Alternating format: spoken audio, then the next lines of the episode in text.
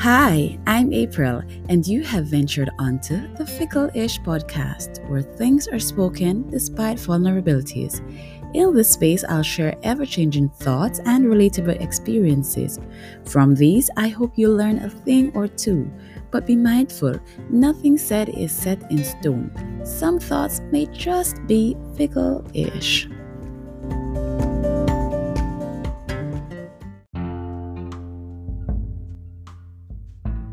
Hey there, thanks for joining me on Fickleish. It's a pleasure to have you. Today's topic is mental health, and I chose this topic because I have been experiencing, let me see it this way.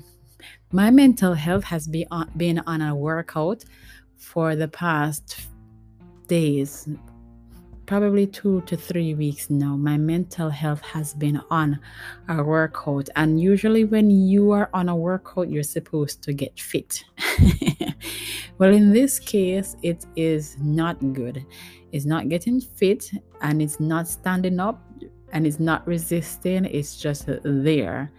And um, so I decided I was going to talk about it because I realized that this is a topic, even though spoken about a lot, it is not taken seriously by many people.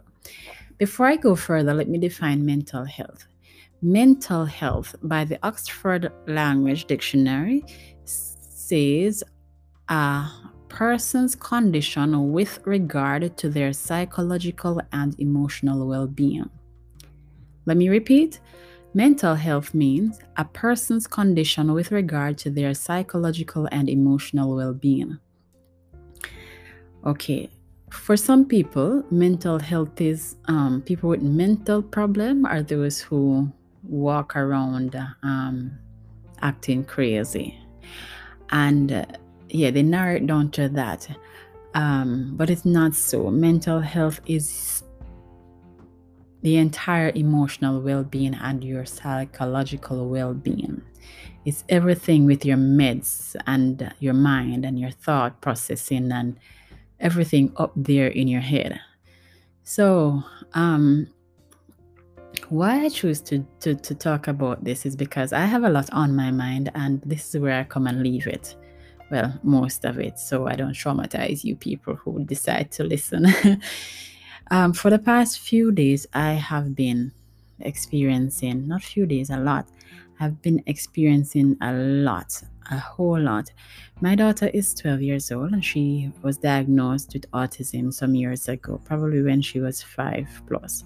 I had known she was already an autistic child, but she was officially diagnosed at the age of five.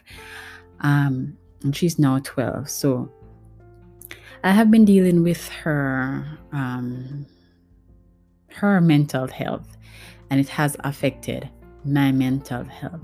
Lately, she has she has become aggressive, and I mean aggressive maybe as maybe is an understatement as to her behavior. Um, I know a lot has influenced her behavior and the change, and this includes puberty and um, the whole COVID situation of her being at home and everything um, under COVID's umbrella.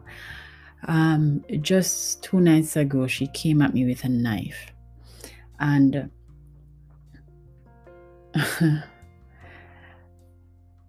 I I was I was shocked because this was she was not triggered. Well, I can't say she wasn't triggered, but I didn't do anything for her to do that at that moment. Um, she did it about three times before, like attacked me, like came towards me with a knife to say that she's going to murder me or she's to kill me. But um, but I'm just using her words. Um, but those were the other three times they were provoked, as in I told her to do something and she didn't want to do it, or I reprimanded her and she didn't like it. So she went and got a knife. Um, but this time around, I had told her that it was her bedtime and she needed to put away her gadgets. And she was there for about half an hour to an hour, not saying anything and just relaxed and easy after she put away her gadget. And then she started um, playing with my fingers until it became aggressive and she started to hurt. And so I told her to stop doing that because she was bending my fingers backwards. And I said, Stop doing that. This is hurting. And she left the room and she came back. She's usually with her blanket. She came back with the blanket over her head and one hand behind her. And she was staring at me, staring at me fiercely. And I said to her, What is it? What, what do you have behind you? And then she pulled the knife from behind her and she came at me with it. Um, I don't know if she would have used it on me, but I screamed. I noticed this is the fourth time she did it, and each time she came at me, um, she did not um, came at me forcefully. She just walked up to me and hold up the knife, and each time I said stop, she would, she would, she would just, you know, when you're playing with somebody, when you're playing with someone trying to, she wasn't playing, she was angry, but she didn't jab directly at me. I don't know if because I said stop or if I hadn't said stop, she would have done it, but she did not do that. And um, I was, I was, I was shaking. I was, I was, I was shaking like like there was a tornado or there was a storm and I was a leaf. I was shaking and in that moment I I, fe- I felt like something would snap in my head and me like to cause me to go crazy because of how how what she did just affected me suddenly and I got help to to control her and um, calm her down. And then my sister intervened and found out that she was angry because I told her to put up her tablet. No, her tablet she had been put away almost an hour before she did that. I had I did not know because she didn't protest when I to- told her. Like other times, she just okay. She just like okay with that, and then she put it away. And then like almost an hour after she she attacked me. Um, this is just one of the stories. Um, this is just one of the experience that I've had with her um, for what I've been having with her for a while now. I try to put away the knives, um, but you know we have to use knives. We have to use, and if she doesn't get a knife, she'll get something else, um, whether it's a shoe, a bottle, um, pencil, pen, whatever. So she has become aggressive, and I remember um, someone was asking me, a client was asking me, How is my daughter? And I told her, um, she's okay. And she's asking me how I'm doing. And I'm like, I I'm kind of stressed, but I'm holding it together. And they didn't, they weren't aware of the this this situation at home. And I didn't, I didn't inform them. I just said I was kind of stressed, but I'm holding it together. And and the person said, What is stressing you out? And I told her, having to deal with my daughter. And somebody comment that that is no stress. Um, that is no stress whatsoever. That is no stress because I don't go there and tell it or like I'm doing right now. I don't go and go into details. I just say she's okay or you know kind of challenging sometimes, but I don't go into details. And I realized that persons don't think you're you can be stressed. Like people don't think you can be stressed and not show it on your face. I can be so stressed. Like two nights ago, I cried myself to sleep. I actually fell asleep at, at um about some minutes after five because I was afraid to go to sleep because she was up. She, she my, that my daughter was up. Um, I was so afraid to fall asleep because I didn't know what she could do. I didn't want to leave her in the room with her sister because I don't know if she would um, get angry at her sister and do her anything. So I stayed there and I I couldn't fall asleep. I cried, I cried, I cried for so long that in the morning my eyes were swollen, my entire face was swollen. And I realized that people, because they don't see you in the moment of your stress or in the moment of your dilemma, they don't think you're stressed. And because I'm a person, even if I cried all night, the night before, I will get up in the morning, shower, fix up myself and I would go out through the gate as if nothing is happening.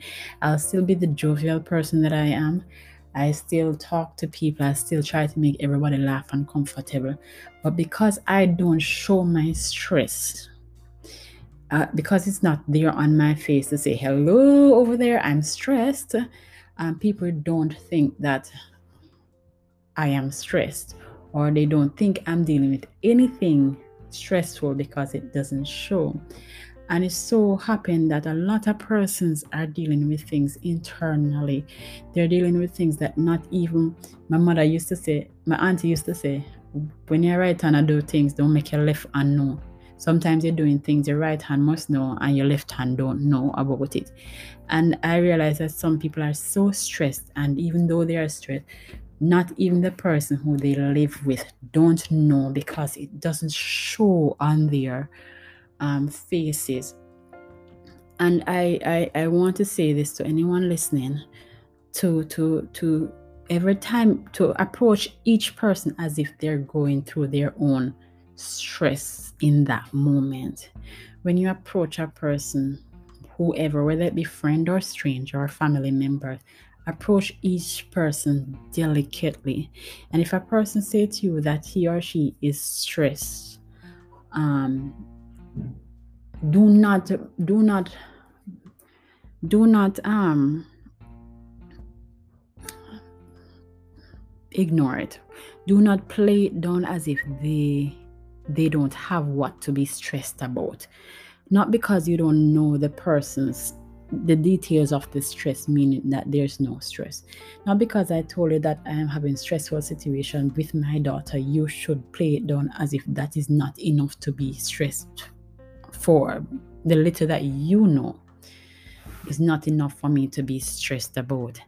Um, i want everyone to to understand that each person going around they are dealing with their own battles. They're dealing with their own situations. And sometimes they're putting the best outside. And I, for one don't like to burden with people with my stress because if i have a stressful situation dealing with i don't see the need to walk around and tell everybody about it. Because if you're not going to help to make me less stressed or if you can't give any any tangible help in that moment i need not to share my stress with you so um not because a person is not going around and talking about his or her stress um, and in details means they are not stressed. So I'm asking that people be mindful of others, walk on eggshell with everybody. Everybody you meet is going through their whole situation. And even when you think you went through the same thing, it's not always the same thing. A man drinking a bottle of rum may have a different effect from another. It may have a different effect upon that person, that man, um, from a, another person drinking the same bottle of rum. Person A may have hypertension, hypertension, and person B may have diabetes. Person A may have some blood clot business having to deal with. Person B may have a hole in the heart or a lung problem. Not because you see two persons drinking the same bottle, the same amount, the same amount of liquor the same amount, um, the same temperature, the same exact thing. Same exact is the same redundancy. But anyway, not because you see two persons drinking the same bottle of liquor, means means that it affects them the same way and that um, they should deal with it the same way when it affects them. So to each is his own. I always say that to each his own. So um, meeting my child as an autistic um, person is this is not the same as another person dealing with their child who has autism.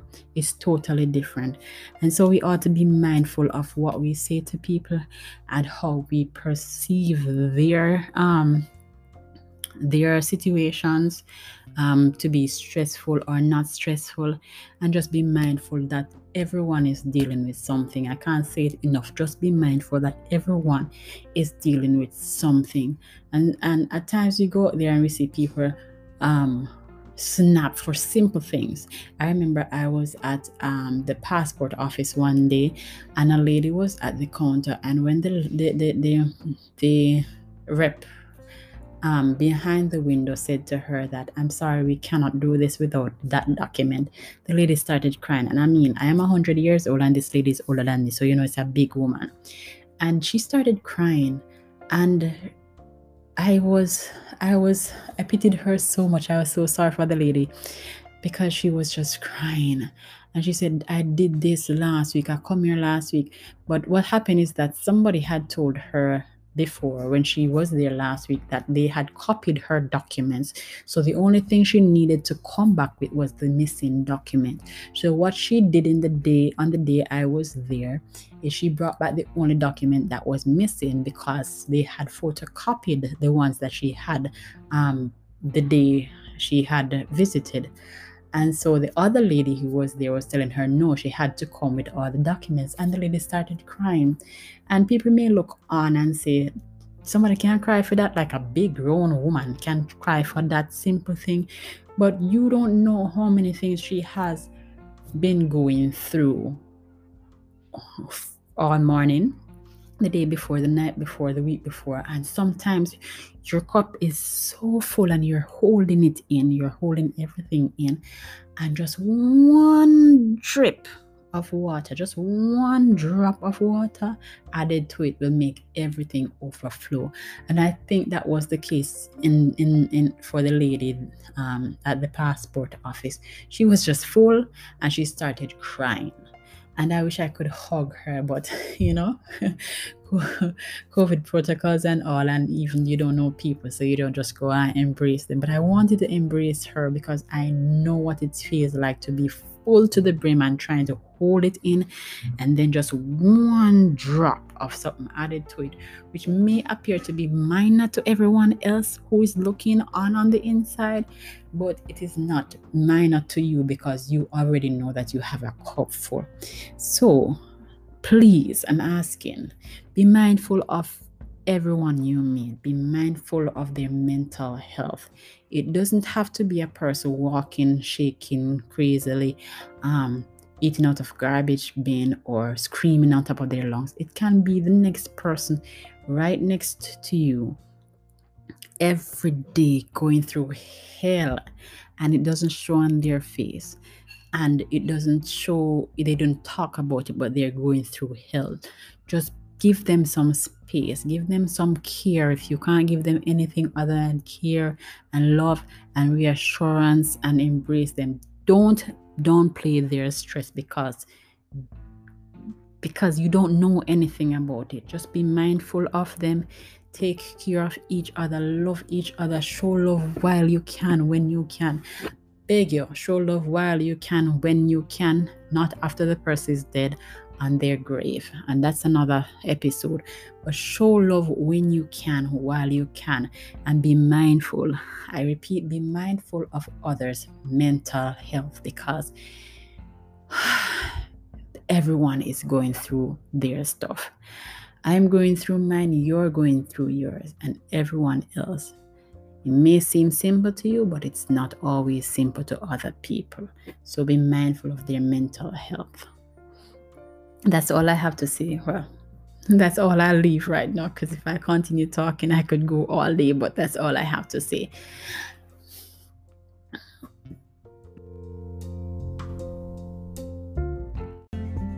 We've come to the end of another episode, and I'm glad you stayed with me thus far.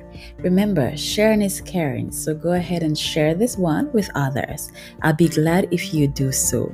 And I'll see you in the next episode. Bye.